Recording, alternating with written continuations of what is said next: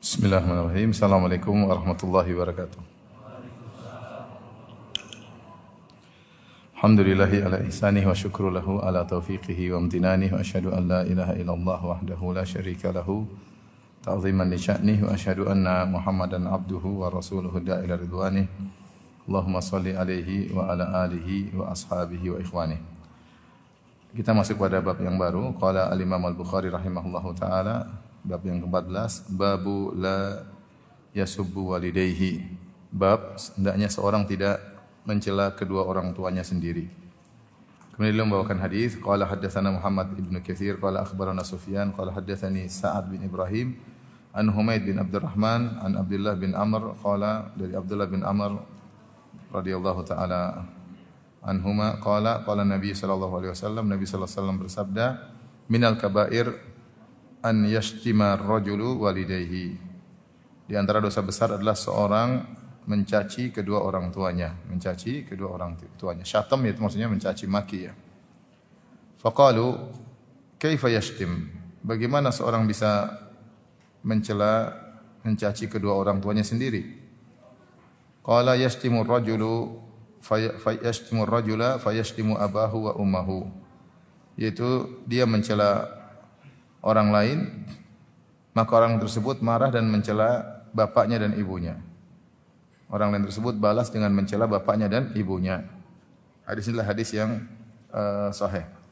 Hadis ini menjelaskan bahwasanya seorang tidak boleh mencela kedua orang tuanya baik secara langsung maupun tasabuban karena sebab secara tidak langsung. Secara langsung mungkin sangat jarang terjadi. Makanya ketika Nabi SAW bersabda, Minal kabair an yashtima rajulu walidayhi di antara dosa besar adalah seorang mencela kedua orang tuanya. Maka para sahabat bertanya kok bisa ada orang mencaci maki kedua orang tuanya? Ini enggak enggak logis dan tidak sesuai dengan adab yang maklum di antara masyarakat ya. Maka para sahabat bertanya kaifa yashtim? Bagaimana cara dia mencela kedua orang tuanya? Kok bisa?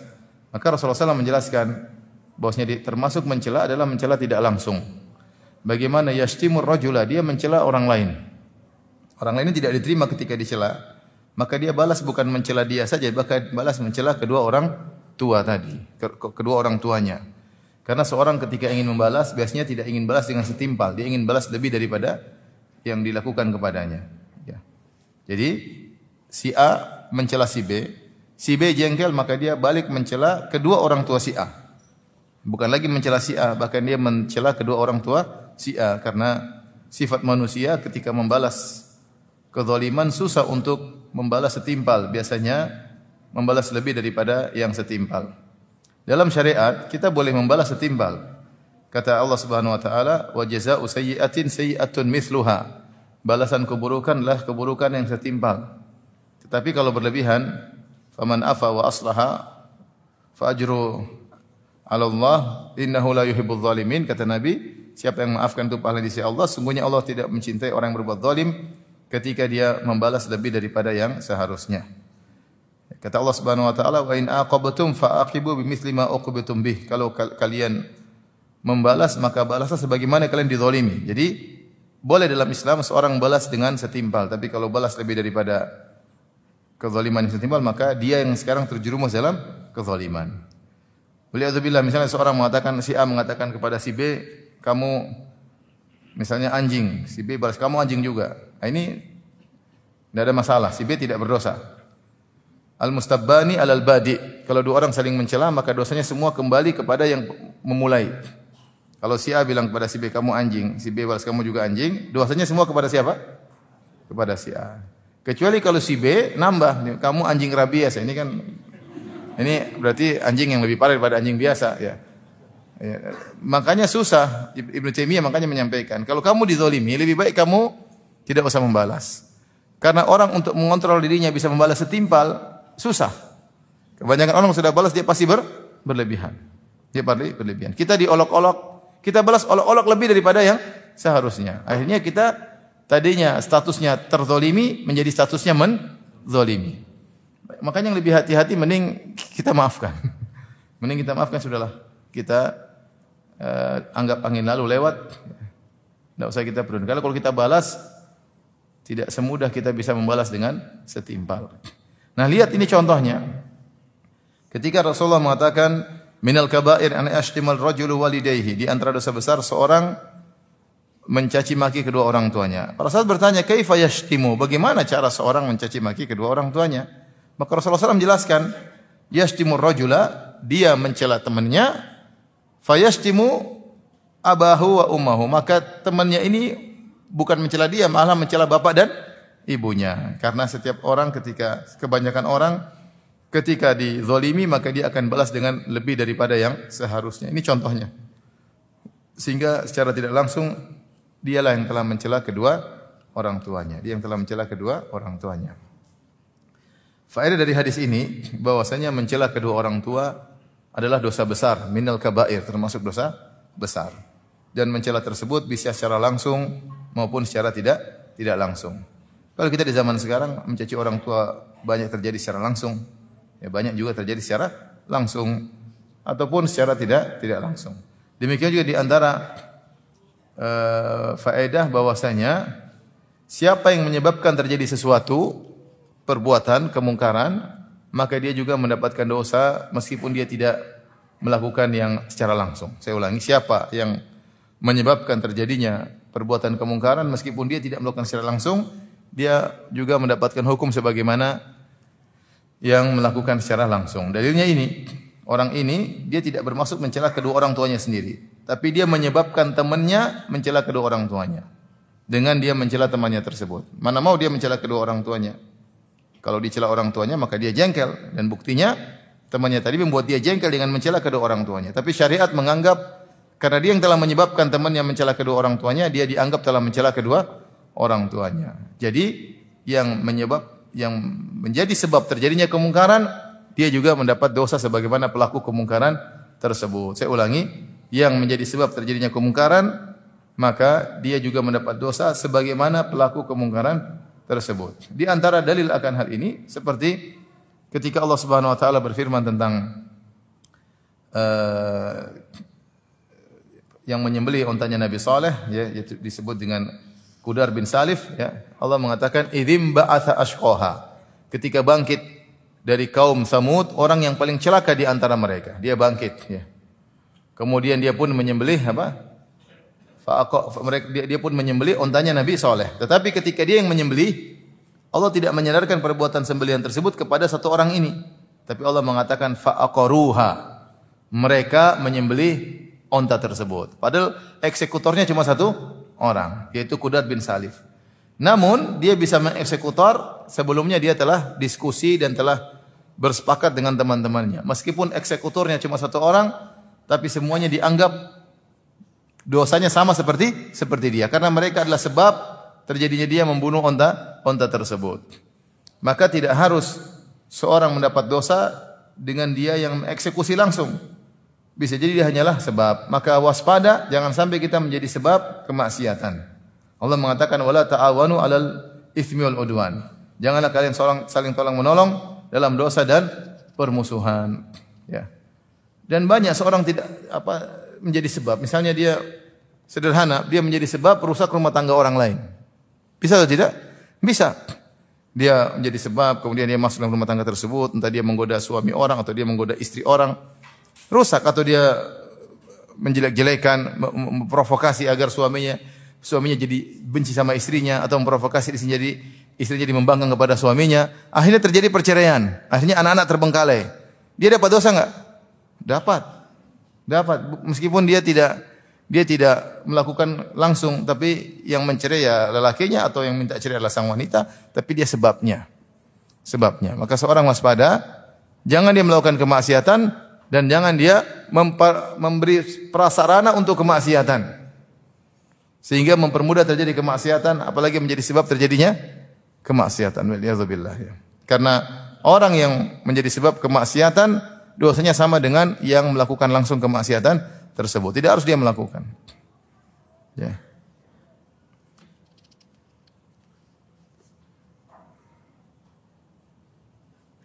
Dan ini dalil tentang adanya satu dzari'ah, seorang berusaha mencegah terjadinya uh, kemungkaran. Kalau dia melakukan sesuatu bisa menimbulkan kemungkaran maka dia berhenti. Jangan dia lanjutkan karena dikhawatirkan menimbulkan kemungkaran yang lebih lebih besar ya. Bisa jadi bisa jadi si B bikin jengkel si A bisa jadi. Si B bikin jengkel. Si A mencela si B benar karena si B memang berhak, untuk dicela, berhak untuk dimaki. Tapi kalau dia tahu si B ini kalau kita celah bakalan mencela kedua orang saya, mending dia nggak usah celah.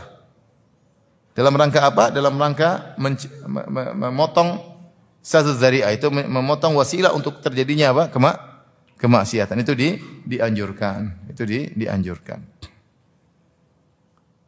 Karena kalau tidak maka akan terjadi kemungkaran yang lebih lebih besar. Tapi kita lanjutkan hadis berikutnya.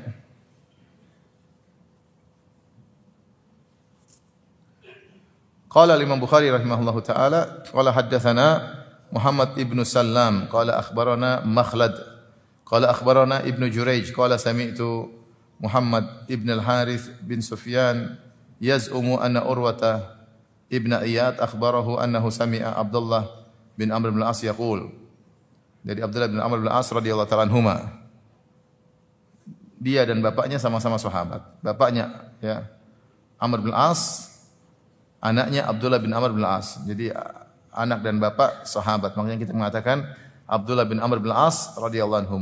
Adapun kakeknya Al-As enggak, Al-As bin Wa'il kafir. Jadi Abdullah bin Amr bin As bin Wa'il As-Sahmi.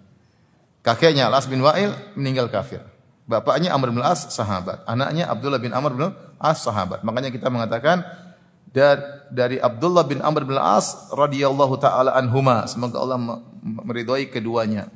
Seandainya kakeknya juga muslim, kita akan mengatakan radhiyallahu taala anhum. Paham? Tetapi karena kakeknya kafir, maka kita cuma membatasi uh, hanya kepada dua, Abdullah bin Amr bin As radhiyallahu anhu, Amr bin As radhiyallahu taala anhu. Sama seperti kalau kita bilang Al Husain bin Ali bin Abi Talib. Husain sahabat bukan? Sahabat. Ali sahabat bukan? Abu Talib kafir. Makanya kita bilang Husain bin Ali radhiyallahu taala anhuma. Semoga Allah meridai keduanya. Seandainya Abu Talib sahabat, kita akan mengatakan radhiyallahu anhum. Semoga Allah merahmati, meridai mereka. Namun kakek mereka, Abu Talib meninggal dalam kondisi kafir. Sebagaimana Al-As bin Wa'il As-Sahmi meninggal dalam kondisi kafir. Anaknya Amr bin As masuk Islam dan cucunya Abdullah bin Amr bin As juga masuk Islam. Maka kita katakan Abdullah bin Amr bin As radhiyallahu anhu yaqul Minal kabair indallahi an yastasibbar rajulu liwalidayhi. Ya. Uh, di antara uh, di antara dosa besar di sisi Allah Subhanahu wa taala yaitu seorang menjadikan kedua orang tuanya dicela, dimaki, seorang menjadikan kedua orang tuanya dimaki. Jadi kalau kita lihat ada orang yang tipenya suka mencaci maki orang tua temannya, jangan kita cari gara-gara sama orang sama ini. Kita perlu dengan cara yang lain. Jangan kita caci maki. Kalau kita caci maki dia, dia akan balas. Bukan dia mencaci kita saja, dia mencaci kedua, maki kedua orang tua kita. Maka ini tidak boleh. Ini menunjukkan agungnya hak kedua orang tua. Bahkan bahayanya kita menyakiti orang tua. Meskipun secara tidak langsung. Ini si A sama sekali tidak bermaksud untuk mencela kedua orang tuanya. Bahkan dia jengkel jika kedua orang tuanya ter tercela. Dia jengkel atau tidak? Dia jengkel, makanya karena dia jengkel, si B mencela kedua orang tuanya untuk bikin jengkel dia. Bayangkan dia dia tidak dia menghormati kedua orang tuanya dan dia tidak ingin kedua orang tuanya dicela dan kalau orang tuanya dicela dia akan jengkel. Namun karena dia sebab kedua orang tuanya dicela, dia terjerumus dalam dosa dosa besar. Karena dia sebab. Oleh karenanya sebab terkadang kelihatannya sepele namun bisa menimbulkan akibat yang sangat buruk. Ini bahaya. Sebab sepele tapi bisa menimbulkan akibat yang sangat buruk maka akibat yang buruk tersebut akan mengenai dia meskipun dia tidak menduga sebab tersebut bisa mengakibatkan akibat yang fatal. Saya ulangi, ini si A, kita bilang si A yang mencela, si B yang membalas. Si A hormat sama kedua orang tuanya tidak? Hormat. Dia ingin orang tuanya dicela atau tidak? Tidak. Bahkan dia marah kalau kedua orangnya dicela. Tapi dia sebab mencela si B. Kemudian si B jengkel, si B mencela kedua orang tuanya. Karena si B tahu dia bakalan marah kalau kedua orangnya dicela. Ketika dia marah kedua orang jadi cela gara-gara perkataan si B, dia dosa besar atau tidak si A ini? dosa besar karena dia yang menyebabkan. Dia tidak menduga ternyata perbuatan dia ini menyebabkan dampak yang bu buruk. Oleh karenanya hati-hati seorang ketika bermuamalah kadang-kadang dia pikir sebab sepele ternyata menimbulkan akibat yang yang besar. Sebab sepele ternyata akibat yang yang besar ya. Banyak kejadian. Seperti terkadang supporter pertandingan maki-maki sedikit ternyata akibatnya bunuh-bunuhan. Sepele. Cuma mungkin maki-maki sedikit, jelek-jelekin akibatnya apa? Bunuh-bunuhan. Mengerikan. Seseorang misalnya membiarkan anak perempuannya mungkin keluar malam sepele tahu-tahu zina, tahu-tahu punya anak di luar nikah. Siapa yang menyebabkan? Orang tuanya. Kayaknya sepele tapi akibatnya parah. Maka seorang harus sadar bahwasanya jika dia merupakan sebab terjadinya akibat, maka akibat semuanya dia tanggung meskipun akibat tersebut besar. Tidak seperti yang dia duga. Wallahu alam bisawab. Ya. Di sini ketika Nabi mengatakan minal kabair indallah, di sisi, termasuk dosa besar di sisi Allah adalah seorang menyebabkan kedua orang tuanya dicela. Di sisi Allah, mungkin bagi dia ini bukan dosa besar bagi dia biasa aja, ini orang kurang ajar. Apakah si A merasa dia telah melakukan dosa? Jawabannya tidak. Saya ulangi, si A ketika mencela si B, kemudian si B balik mencela si A dengan mencela kedua orang tuanya. Apakah si A merasa berdosa? Tidak. Tapi ketahuilah itu di sisi Allah dosa besar. Wa tahsabunahu hayyinan wa huwa indallahi azim. Kalian menyangka itu ringan, ternyata dia besar di sisi Allah Subhanahu wa taala. Maka seorang berusaha belajar tentang syariat agar tahu mana yang diridhoi oleh Allah dan mana yang dibenci oleh Allah Subhanahu wa taala. Tapi kita masuk bab berikutnya. Bab uqubati uquqil walidain. Bab tentang hukuman atau ya hukuman akibat durhaka kepada kedua orang tua. Hukuman akibat durhaka kepada orang tua. Qala Imam Bukhari Al-Bukhari rahimahullahu taala. Qala haddatsana Abdullah bin Yazid. Qala haddatsana Uyainah bin Abdurrahman an abihi an Abi Bakrah anin Nabi sallallahu alaihi wasallam. Qala dari Abu Bakrah radhiyallahu taala anhu dia berkata ma min dzambin ajdaru an yu'ajjala li sahibihi al-uqubatu ma yuddakharu lahu min al-baghi wa qati'atir rahim. Hadis yang sahih. Tidak ada dosa yang lebih pantas untuk disegerakan hukuman bagi pelakunya disertai dengan hukuman yang disisakan di akhirat kelak daripada dosa berbuat zalim dan memutuskan silaturahmi daripada dosa berbuat zalim dan memutuskan silaturahmi. Saya ulangi kata Nabi wasallam, "Ma min dzambin ajdaru an yu'ajjala li sahibil uqubatu ma amma yuddakharu lahu min al-baghi wa qati'atir rahim." Tidak ada dosa yang lebih pantas untuk disegerakan hukumannya bagi pelakunya disertai dengan hukuman yang disisakan di, di, di akhirat kelak seperti dosa berbuat zalim dan memutuskan silaturahmi. Kita tahu bahwasanya tidak semua dosa ada hukumannya di di dunia. Banyak dosa tidak ada hukumannya di dunia. Dan ada dosa-dosa yang Allah segerakan hukumannya di dunia. Dan di antara dosa yang paling cepat Allah segerakan hukumannya di dunia adalah berbuat zalim dan memutuskan silaturahmi. Tapi tidak harus Allah segerakan. Tapi yang paling pantas untuk disegerakan adalah perbuatan zalim dan menyambung dan memutuskan silaturahmi. Ini dosa yang paling berbahaya. Meskipun kita lihat banyak orang yang berbuat zalim namun tidak dihukum-hukum. Karena Allah ingin memberikan hukuman yang dahsyat di akhirat kelak. Allah membuat dia istidraj, dia semakin terus parah semakin parah. Kata Allah Subhanahu wa taala, "Wala tahsabannallaha ghafilan amma ya'malu adh-dhalimun, innama yu'akhiruhum liyaumin tashkhasu fihi al-absar." Jangan kau menyangka bahwasanya Allah lalai dari perbuatan orang-orang zalim. Sungguhnya Allah menunda azab mereka sampai nanti di hari di mana mata mereka terbelalak. Ya, kalau dia ditegur mungkin dia berhenti, tapi Allah tidak suka sama orang ini. Sehingga Allah biarkan dia semakin parah, semakin parah, semakin sombong, semakin angkuh, semakin angkuh, semakin zalim. Ya. Lam yuflithu, kemudian Allah tidak biarkan dia, ya. Allah matikan dia, kemudian Allah azab dia nanti dengan azab azab yang sangat-sangat pedih. Adapun orang yang dihukum berarti masih ada teguran di dunia agar dia berhenti, agar dia berhenti. Namun subhanallah, ini ini yang saya amati ya, yang saya amati. Saya mati dalam kehidupan ini ada orang berbuat zalim. Dari kenyataan hidup yang saya lihat ya. Perjalanan hidup ya. Ada orang berbuat zalim, dia ditegur, ditegur dan teguran itu sesuai dengan kezaliman yang pernah dia lakukan. Namun dia tidak sadar-sadar. Kenapa? Subhanallah, ketika Allah beri, beri teguran dengan halus seakan-akan dia menganggap itu suatu yang natural. Padahal kalau kita renungkan tentang kehidupannya, ini adalah dampak dari kezaliman yang dia lakukan. Bahkan kezaliman yang dilakukan menimpa dia sebagaimana kezaliman yang dilakukan kepada orang lain. Namun ketika menimpa dia, dia tidak merasa sadar. Karena benar-benar seperti natural kejadian-kejadian tersebut seakan-akan alami, padahal bukan itu akibat kezaliman yang dia yang dia lakukan. Sehingga ketika dia ditegur, dia tidak sadar.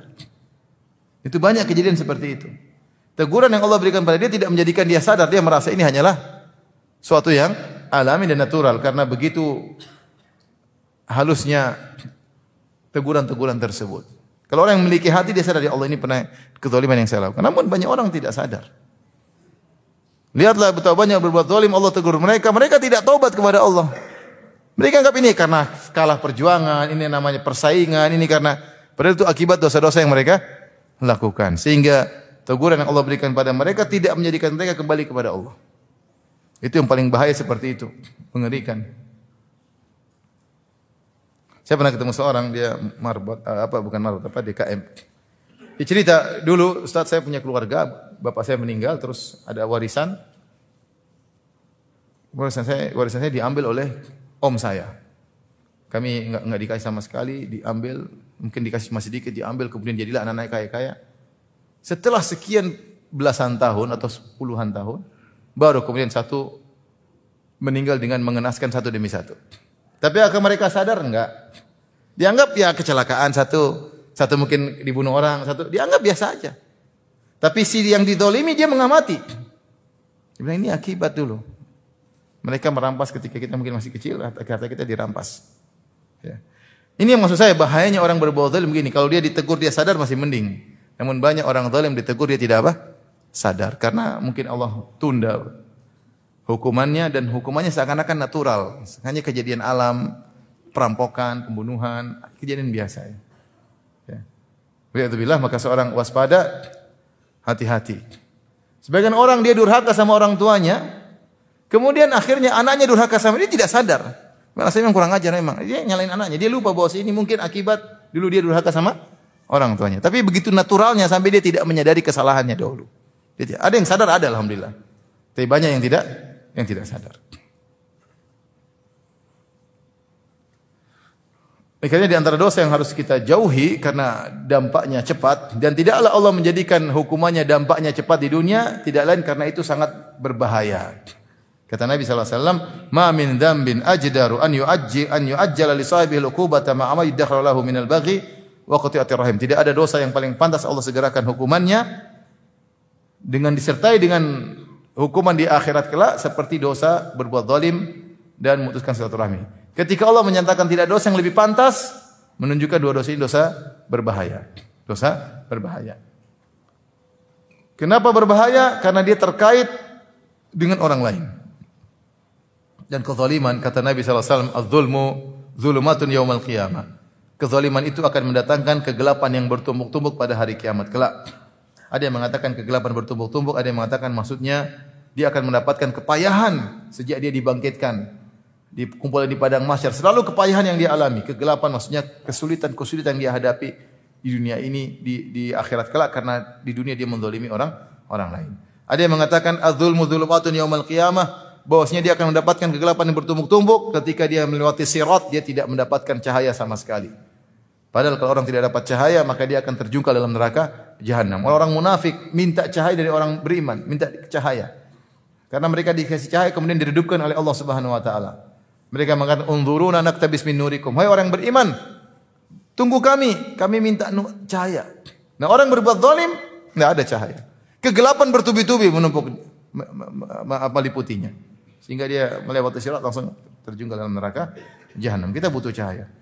Jadi kezaliman ini bekal yang paling berbahaya sebagaimana perkataan Al-Imam Syafi'i rahimahullah taala bi'sa zat ilal ma'ad al-udwanu alal ibad seburuk-buruk bekal menuju hari kebangkitan adalah al-udwanu alal ibad berbuat zalim kepada orang orang lain. Maka seorang menjauhi berbuat zalim ya sebisa mungkin. Dan ingat kezaliman itu kembali kepada tiga hal. Kita melanggar apa nama menzalimi orang dari sisi darahnya, menzalimi orang dari sisi hartanya, menzalimi orang dari sisi harga dirinya. Kata Nabi sallallahu alaihi wasallam eh, ketika haji wada Rasulullah SAW mengatakan eh, inna dima'akum wa amwalakum wa a'radakum haramun alaikum ka hurmati yaumikum hadha fi baladikum hadha wa fi syahrikum hadha. Kata Nabi SAW, ketahuilah di depan jemaah haji yang jumlahnya sekitar 120 ribu orang. Dia mengatakan sungguhnya harta darah kalian haram tidak boleh ditumpahkan. Tidak halal, tapi haram tidak boleh ditumpahkan di antara kalian wa, wa amwalakum dan harta kalian haram tidak boleh diambil, tidak halal bagi yang lain. Wa aradakum harga diri kalian juga haram tidak boleh dijatuhkan. Kahurmati yaumikum hadza sebagaimana kehormatan hari ini, hari nahar. 10 Zulhijjah. Fi baladikum hadza di kota Mekah ini, ke tanah haram. Fi syahrikum hadza di bulan ini, bulan haram. Maka ingatlah hal tersebut. Jadi kesimpulannya kezaliman itu kembali kepada tiga hal. Entah kita menumpahkan darah orang, memukul dia dari secara fisik, atau kita mengambil hartanya, kita bohongin dia, kita tidak kasih haknya, ini semua zalim. Atau terkait harga dirinya, kita menjatuhkan dia, kita mengibah dia, kita merendahkan dia, maka zalim kembali kepada tiga perkara tersebut. Jangan kita berbuat zalim baik terhadap orang jauh apalagi orang orang dekat. Baik, yang kedua, dosa yang sangat berbahaya adalah qati'atur rahim. Qati'atur rahim memutuskan silaturahmi. Hal ini menyebabkan dosa sangat segera untuk ditimpakan di dunia. Dan puncak qati'atur rahim, puncak dari memutuskan silaturahmi adalah durhaka kepada kedua orang tua. Durhaka kepada kedua orang tua. Dan hukuman tersebut tidak mesti seorang durhaka jadi miskin, tidak mesti. Jadi dia durhaka, kemudian tersiksa batinnya, keluarganya kacau, anak-anaknya rusak, tidak mesti dalam bentuk ekonominya hancur, tidak mesti. Allah kasih hukuman dengan hukuman yang menyiksa dia. Siksa tersebut bisa jadi fisik, bisa jadi apa? Bisa dibatin. Siapa yang durhaka kepada orang tuanya, Allah akan berikan hukuman kepada kepada dia cepat atau atau lambat. Ya. Demikian juga seorang yang memutuskan silaturahmi, bikin masalah sama adiknya, bikin masalah sama kakaknya, bikin masalah sama tantenya, sama bibiknya. Ini akan ada hukuman segera yang datang pada dia. Apalagi kalau dia durhaka kepada kedua kedua orang tuanya. Ya. Ini dalil bahwasanya kedua dosa ini dosa yang sangat berbahaya.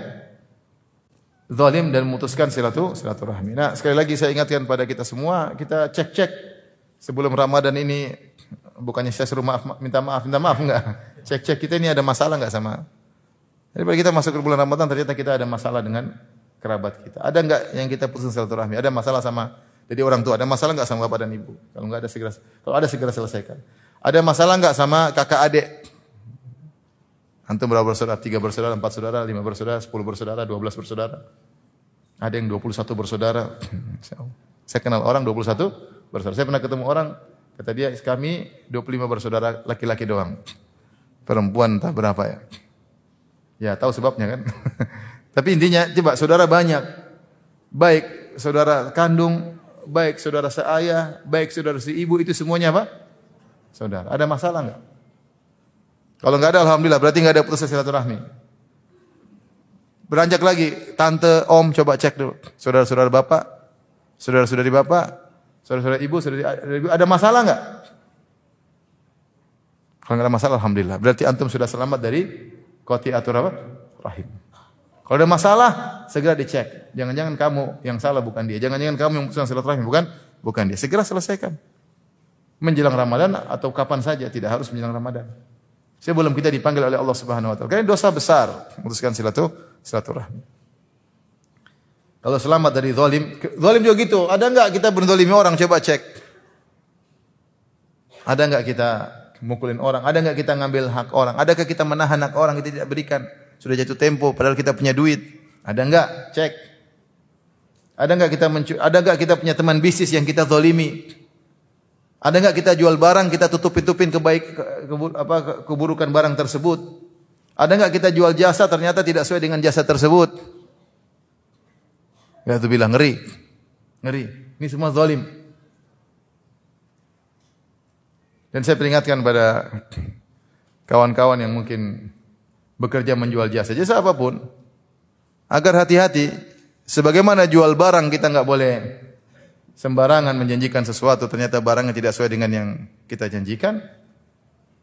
Demikian juga jual jasa. Ini masalahnya kezaliman. Usaha apa pun kalau kita jual barang tidak sesuai dengan apa yang dijanjikan kemudian dia bayar sesuai dengan pembayaran, berarti kita berbuat zalim. Termasuk di antara jual apa?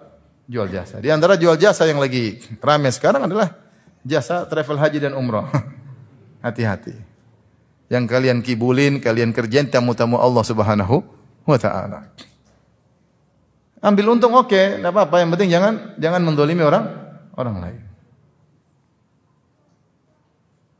Sebagian travel karena banyak laporan ya, cuek aja kita dolimi orang. Tidak sesuai janjinya bintang 5 jadi bintang 3, duanya dari langit ya. ya enggak peduli. Mengerikan ini yang kerjain tamu-tamu Allah yang dikerjain. Gimana nanti hari kiamat?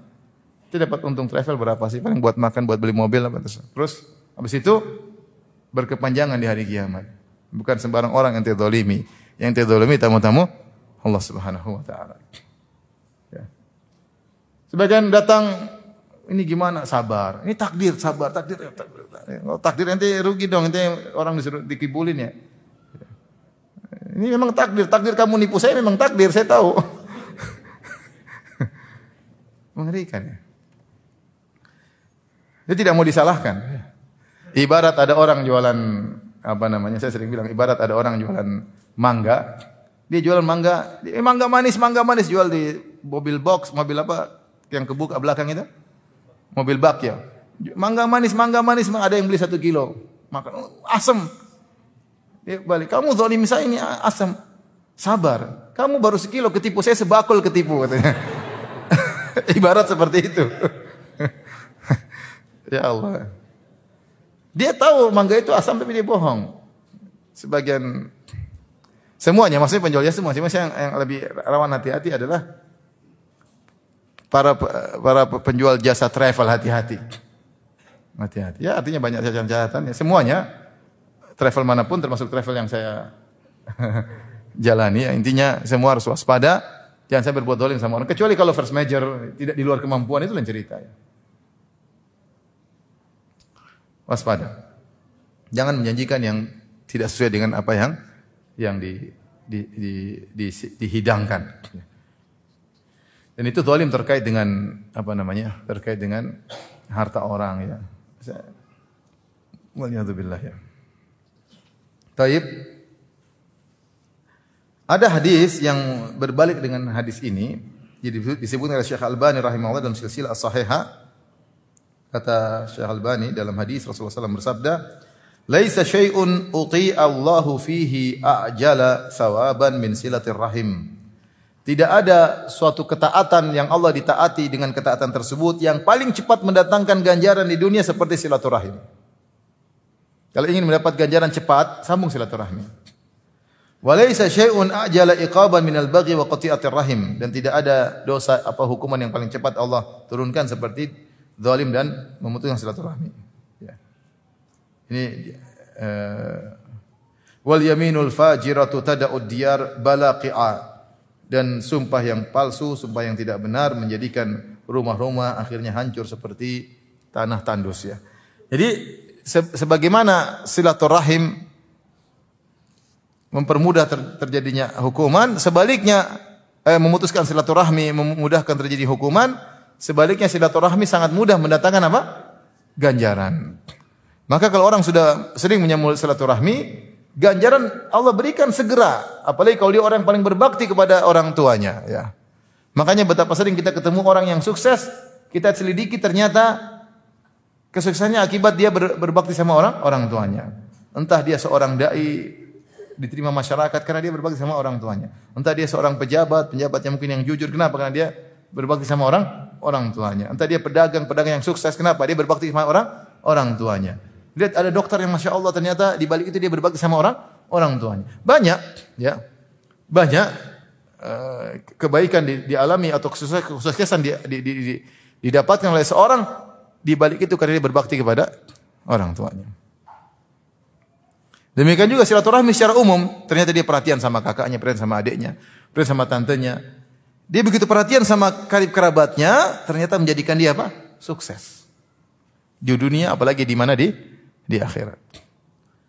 Ini di hadis, laisa syai'un uti Allahu fihi ajala thawan min silaturahim. Tidak ada uh, amal ketaatan yang paling mendatangkan ganjaran cepat seperti silatu silaturahmi.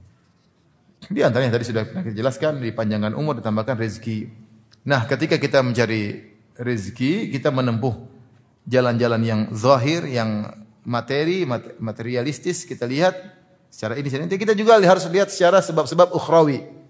Sebab-sebab ukhrawi seperti berdoa, seperti menyambung silaturahmi, berbakti kepada orang tua, itu juga sebab-sebab datangnya rezeki. Taib kita lanjutkan hadis berikutnya.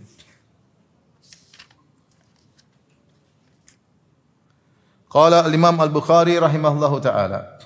Qala haddatsana Al-Hasan bin Bishr. Qala haddatsana Al-Hakam bin Abdul Malik an Qatada anil Hasan an Imran bin Husain qala qala Rasulullah sallallahu alaihi wasallam. Dari Imran bin Husain beliau berkata Rasulullah SAW bersabda, "Ma taquluna fi zina wa syubil khamr was sariqah?" Rasulullah SAW berkata, bagaimana menurut kalian tentang zina, tentang minum khamar dan mencuri? Kulna Allah wa Rasuluhu a'lam. Allah dan Rasulullah mengetahui. Kata Nabi SAW, Hunnal fawahishu. Sungguhnya ini semua perbuatan-perbuatan keji. Al-fahishah adalah perbuatan keji, dosa yang secara tabiat orang tidak terima. Disebut dengan fahisyah.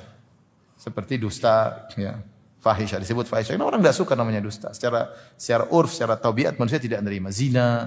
Mana berzina sama istri orang, berzina sama orang tidak terima. Minum khamar, mencuri, orang tidak suka. Secara, secara tabiat, makanya Rasulullah mengatakan hunnal fawahishu. Ini adalah dosa-dosa yang fahisyah yang secara tabiat menolak hal tersebut. Wa fihinnal uqubatu dan pada dosa-dosa ini ada hukuman.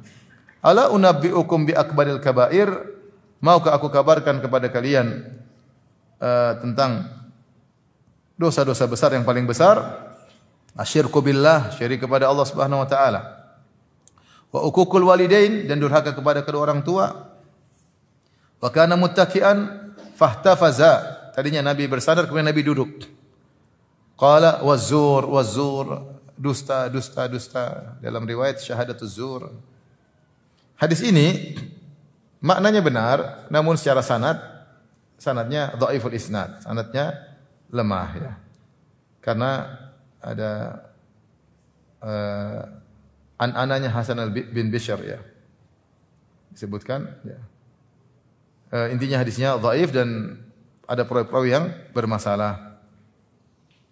Tetapi secara makna, maknanya benar sudah pernah kita uh, datang hadis tentang Rasulullah berkata, "Ala ukhbirukum bi akbaril kabair?" Maukah kabarkan kepada kalian tentang dosa yang paling besar? Maka Rasulullah SAW mengatakan, "Asyirku billah, hukukul walidain." Kemudian syahadatuz zur, saksi palsu.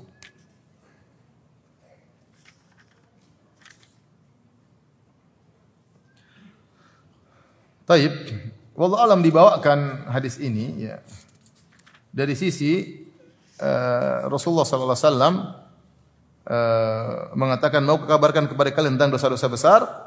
Kemudian di antaranya Rasulullah mengatakan durhaka kepada kedua orang orang tua.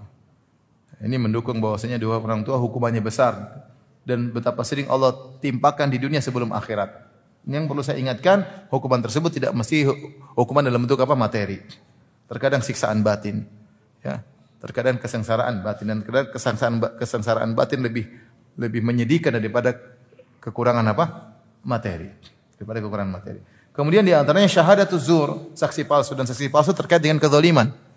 Dia bersaksi palsu untuk mendapatkan hak yang bukan miliknya atau menggugurkan hak orang lain. Maka dia bersaksi palsu dan ini terkait dengan mendolimi orang lain juga sebab hukuman yang berat. Taib hadis berikutnya atau bab berikutnya bab ke-16 babu bukail walidain bab menangisnya kedua orang tua. Al-Imam Bukhari berkata, qala hadatsana Musa qala hadatsana Hamad bin Salamah an Ziyad bin Mikhraq an Taisalata annahu sami'a Ibnu Umar yaqul. Dari Taisalah dia berkata aku mendengar Ibnu Umar itu Abdullah bin Umar radhiyallahu anhuma berkata, "Bukaul walidaini minal uquqi wal kabair." Tangisan kedua orang tua atau membuat orang kedua orang tua menangis termasuk durhaka dan dosa besar. Termasuk durhaka dan dosa dosa besar ya. Hadis yang sahih ya. Dan ini sudah uh, apa namanya? Uh, sangat jelas ya bahwasanya bahwasanya membuat orang tua menangis adalah dosa dosa besar. Karena ketika kedua orang tua dalam kondisi menangis berarti dia sudah sangat tersakiti. Kalau Allah mengatakan fala taqul lahum uffin, jangan berkata ah pada kedua orang tua, wala tanharhuma dan jangan bentak kedua orang tua. Dan tidak mesti kita bilang ah sama orang tua, orang tua menangis tidak mesti. Apalagi ayah. Ah, anaknya bilang ah dia tidak nangis, dia gampar si anak ya. Apalagi bentak-bentak, dia tidak nangis. Tapi kalau sampai nangis, berarti benar-benar sudah apa ter tersakiti. Ibu menangis mungkin sering, tapi kalau ayah sampai ayah nangis ini sudah parah. Ya, sudah parah. Subhanallah sebagian orang menyakiti hati orang tuanya tanpa dia dia sadari. Anak yang dulu dibangga-banggakan ketika sudah besar sebagian anak malu kalau orang lain tahu itu ibunya dan itu ayahnya, malu ya. Malu ya. Bukannya dia muliakan orang tuanya, dia bahkan malu kalau ini orang tahu ini ayah dan ibunya. Intinya kalau kedua orang tua nangis menunjukkan mereka sudah tersakiti yang luar biasa, maka itu termasuk dosa yang sangat besar, termasuk dari durhaka kepada kedua orang tua. Ya. Taib, eh, bab berikutnya, bab ke-17, babu dakwatil walidaini. Bab doa kedua orang tua. Doa kedua orang tua. Di sini ya Imam Bukhari membawakan hadis yang sangat banyak kita menyampaikan sebagian insyaallah taala. Ya. Imam Bukhari berkata qala haddatsana Muadz bin Fadalah. Qala haddatsana Hisham an Yahya wa huwa ibnu Abi Katsir. Itu Yahya bin Abi Katsir. An Nabi Ja'far annahu sami'a Abu Hurairah yaqul. Jadi Abu Ja'far dia mengatakan dia mendengar Abu Hurairah radhiyallahu anhu berkata, qala Nabi sallallahu alaihi wasallam Nabi sallallahu alaihi wasallam bersabda, "Salasu salasu da'awatin mustajabatun lahunna." la syakka fihinna. Tiga doa yang dikabulkan, tidak ada keraguan di dalamnya. Tiga doa yang dikabulkan tidak ada keraguan di dalamnya. Yang pertama dakwatul mazlum, doanya orang yang dizalimi. Yang kedua dakwatul musafir, doanya orang yang sedang bersafar. Yang ketiga doa dakwatul walid ala waladihi, doa, doanya orang tua untuk keburukan anaknya. Untuk keburukan anaknya. Taib uh, hadis ini derajatnya hasan ya. Dan hadis ini menunjukkan tentang urgensinya atau apa namanya? berbahayanya doa orang tua. Doa orang tua kalau kebaikan bagi anaknya mudah dikabulkan, kalau keburukan bagi anak juga mudah di, dikabulkan. Karena doa orang tua di antara tiga doa yang pasti dikabulkan tidak diragukan. Doa orang dizalimi, doa musafir, dan doa orang tua untuk keburukan anaknya. Dan ketiga ketika ketiga model doa ini kalau kita perhatikan kembali kepada terunyunya hati orang yang berdoa ya. Hati-hatinya benar-benar hancur.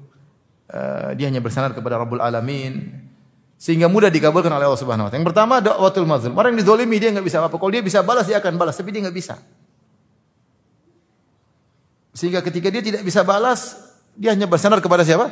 Allah dan itu mudah dikabulkan. Karena Rasulullah SAW, "Wattaqu da'watal mazlum fa innahu laisa bainahu wa bainallahi hijab."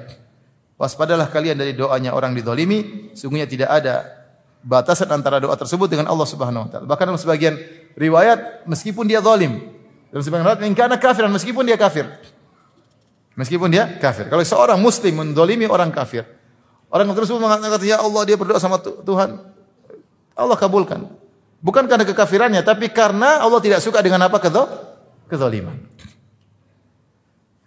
Ini ini sangat apa? Hati-hati. Bisa jadi seorang mendolimi orang yang dia anggap eh, remeh, dia remehkan, dia dolimi. Orang ini berdoa, sekali berdoa angkat tangan, dia punya Tuhan. Dia berdoa, ya Allah siksa dia atau ya Allah berikan dia penyakit yang ini. Ya. Terus tidak lama kemudian, entah 10 tahun kemudian dia sakit dengan sakit yang parah. Akibat dari doa orang yang lemah yang pernah dia dolimi 10 tahun yang lalu. Enggak tahu. Maka jangan, jangan kita meremehkan orang entah pembantu kita, supir kita, siapa pun. Karena kalau kita mendolimi dia, kemudian dia doain keburukan bagi kita, tidak ada penghalang. Waliyadzubillah ya. Ya, waliyadzubillah. Yang kedua dakwatul musafir. Dakwatul musafir orang musafir juga demikian. Dia jauh dari keluarga ya. Makanya Rasulullah SAW mengatakan as-safaru qit'atun minal adab. Sungguhnya safar itu adalah potongan dari kesulitan. Karena dia jauh dari eh, negerinya, jauh dari keluarganya, jauh dari makanan minuman yang biasa dia uh, makan ya. Sehingga dia jauh hatinya hatinya apa namanya sedih ya. Sehingga kalau dia berdoa mudah dikabulkan. Makanya di antara sebab dikabulkan doa seorang dalam kondisi apa? Ber, bersafar. Ya. Semakin dia lama bersafar, semakin mudah dikabulkan. Dia semakin jauh dari tanah airnya. Ya. Ini doa yang pasti dikabulkan. Doa dakwatul musafir. Makanya kalau antum sedang bersafar, apalagi safar yang jauh, safar yang sulit, jangan lupa angkat angkat tangan berdoa kepada Allah Subhanahu wa taala. Di antara rahmat Allah kepada orang musafir banyak, di antaranya dia boleh tidak berpuasa, di antaranya dia boleh kosor salat, di antaranya dia boleh jamak salat, di antaranya dia mudah dikabulkan apa? doanya. Dan yang terakhir yang ketiga, wa da'watul walid ala waladihi. Doa orang tua terhadap keburukan bagi anaknya. Tidak mungkin seorang ibu mendoakan keburukan bagi anaknya mustahil. Kecuali anak tersebut ada melakukan apa? Kesalahan. Karena kasih sayang orang tua sama anak, ya, tidak ada penghujungnya. Kasih orang tua luar luar biasa. Sampai anaknya besar, orang tua tetap sayang kepada anaknya. Nah, ketika orang tua sampai mendoakan keburukan bagi anaknya, pasti ada sesuatu yang bikin orang tua tersebut jengkel. Oleh sudah jengkel kemudian dia mendoakan keburukan bagi anaknya, maka doa tersebut pasti diterima oleh Allah Subhanahu wa taala. Ya. Uh, dalam sebagian riwayat ya liwalidihi ya li, li, li, liwaladihi yaitu yaitu doa orang tua terhadap kebaikan bagi anaknya. Ya. Jadi doa orang tua itu keburukan maupun kebaikan sangat mudah dikabulkan oleh Allah Subhanahu wa taala. Dari sini kita mengambil faedah waspada dari doa keburukan orang tua. Jangan sampai kita bikin orang tua marah kemudian orang tua mendoakan keburukan bagi bagi kita. Kemudian kita juga ambil faedah kalau kita sebagai orang tua hati-hati ngomong kepada anak ya. Setan kamu, jadi setan gimana? Kita yang sendiri yang nangis ya. Jangan bilang setan sama anak ya. Ya, jadi bajingan kamu, kita ucapan diaminkan oleh malaikat bahaya.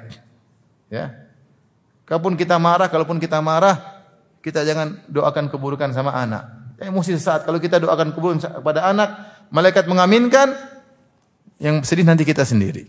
Ya. Karena bagaimanapun tidak bisa kita mungkiri, kita orang tua tetap sayang sama anak, apa pun kondisi kondisi mereka. Lihat Nabi Nuh alaihissalam, anaknya sudah brengsek kurang aja, dia tetap mengatakan, ya bunayar kama anak. Wahai anakku, naik di atas kapal. Wala ma'al kafirin, jangan kau bersama orang kafir. Sini naik. Sudah enggak usah berenang, naik ke atas kapal biar selamat. Itu padahal anaknya yang bejat, kurang ajar, kafir, tapi namanya orang tua tetap sayang sama anak. Maka hati-hati kalau kita lagi marah, jangan doakan keburukan anak-anak kepada anak-anak. Doakan kebaikan. Lihat kebiasaan orang Arab kalau anaknya bikin jengkel dia bilang Allah yahdik. Semoga Allah beri hidayah sama sama kamu. Jadi kalau orang Arab bilang Allah yahdik itu artinya semoga Allah beri hidayah kepada kamu sambil marah dia ngomong begitu. Itu dia sedang marah, tapi dia mendoakan apa? Kebaikan. Atau aslahakallah. Kadang orang Arab begitu. Saya ngobrol sama teman, kemudian saya salah. Aslahakallah. Semoga Allah meluruskan engkau. Ini marah itu. Tapi marahnya disertai dengan apa? Doa. Ya. Maka hati-hati karena doa orang tua sama anak mulai dikabulkan. Yang ketiga faedah yang bisa kita ambil, sering mintalah doa dari orang tua kebaikan untuk kita. Sering minta doa kebaikan dari orang tua untuk untuk kita. Karena doa orang tua mudah dikabulkan. Tidak ada orang yang paling tulus mendoakan seseorang seperti orang tua untuk anaknya. Ya, atau anak untuk orang tuanya. Doa paling tulus adalah doa ibu buat apa? Anaknya. Kenapa? Karena sang anak ini pernah dalam perutnya selama sembilan, sembilan bulan. Pernah makan dari air susunya, ya. pernah makan dari darahnya, ya. pernah menyusahkan dia, pernah dalam naungannya. Dia pasti paling sayang sama anaknya. Maka tidak ada doa yang paling tulus seperti doa ibu untuk siapa? Untuk anak. Maka jika ibu masih hidup, jangan lupa, nggak apa-apa, nggak usah malu-malu, kita sungkan-sungkan. Mak doain saya mak. Kadang saya bilang mama saya masih hidup, saya bilang mak doain ya, mama selalu doain dong. Tapi saya minta aja. Ya, meskipun mama bilang saya sering apa? Doain. Antum jangan malu-malu minta doa sama orang orang tua. Daripada minta doa sama ustaz-ustaz nggak doa-doain. Minta sama orang tua. Ustaznya doain juga setengah-setengah hati. Tapi kalau orang tua yang doain sepenuh hati atau tidak? Sepenuh hati. Dan ada jaminan pasti dikabulkan. Enggak ada doa dalam hadis dikabulkan doa ustaz buat muridnya, enggak ada kan? Enggak ada. Ada orang tua. Orang tua kalau masih hidup minta. Enggak usah malu-malu. Mak doain. Mak doain. Ayah doain ya. Mak tadi malam sudah sholat malam doain saya enggak? Doain. Tanya aja enggak apa-apa. Karena doa orang tua di, dikabulkan oleh Allah Subhanahu wa taala.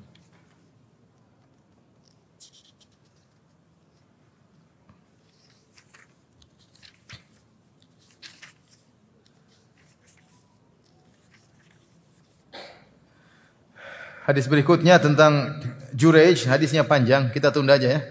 Habis lebaran aja ya. Ya, habis lebaran aja. Ini panjang masalahnya. Saya membacakan tapi nanti kepanjangan ya. Jadi kita tunda saja habis apa? Habis lebaran insyaallah in ahyanallah kalau Allah masih memberi umur pada pada kita dalam ketaatan. Insyaallah kita berkumpul lagi. Kita akan bahas hadis Jurej. Ini hadis yang menarik tentang doa orang tua yang dikabulkan untuk keburukan anaknya padahal anaknya orang soleh. Saya ulangi. Ini doa orang tua, ibu tentang keburukan untuk anaknya agar anaknya ditimpa keburukan padahal anaknya orang apa? So? Soleh. Tapi nanti kita bahas uh, setelah Idul Fitri insyaallah taala. Tapi demikian saja kajian kita insyaallah kita lanjutkan habis lebaran. Subhanakallah bihamdik asyhadu an la. Assalamualaikum warahmatullahi wabarakatuh.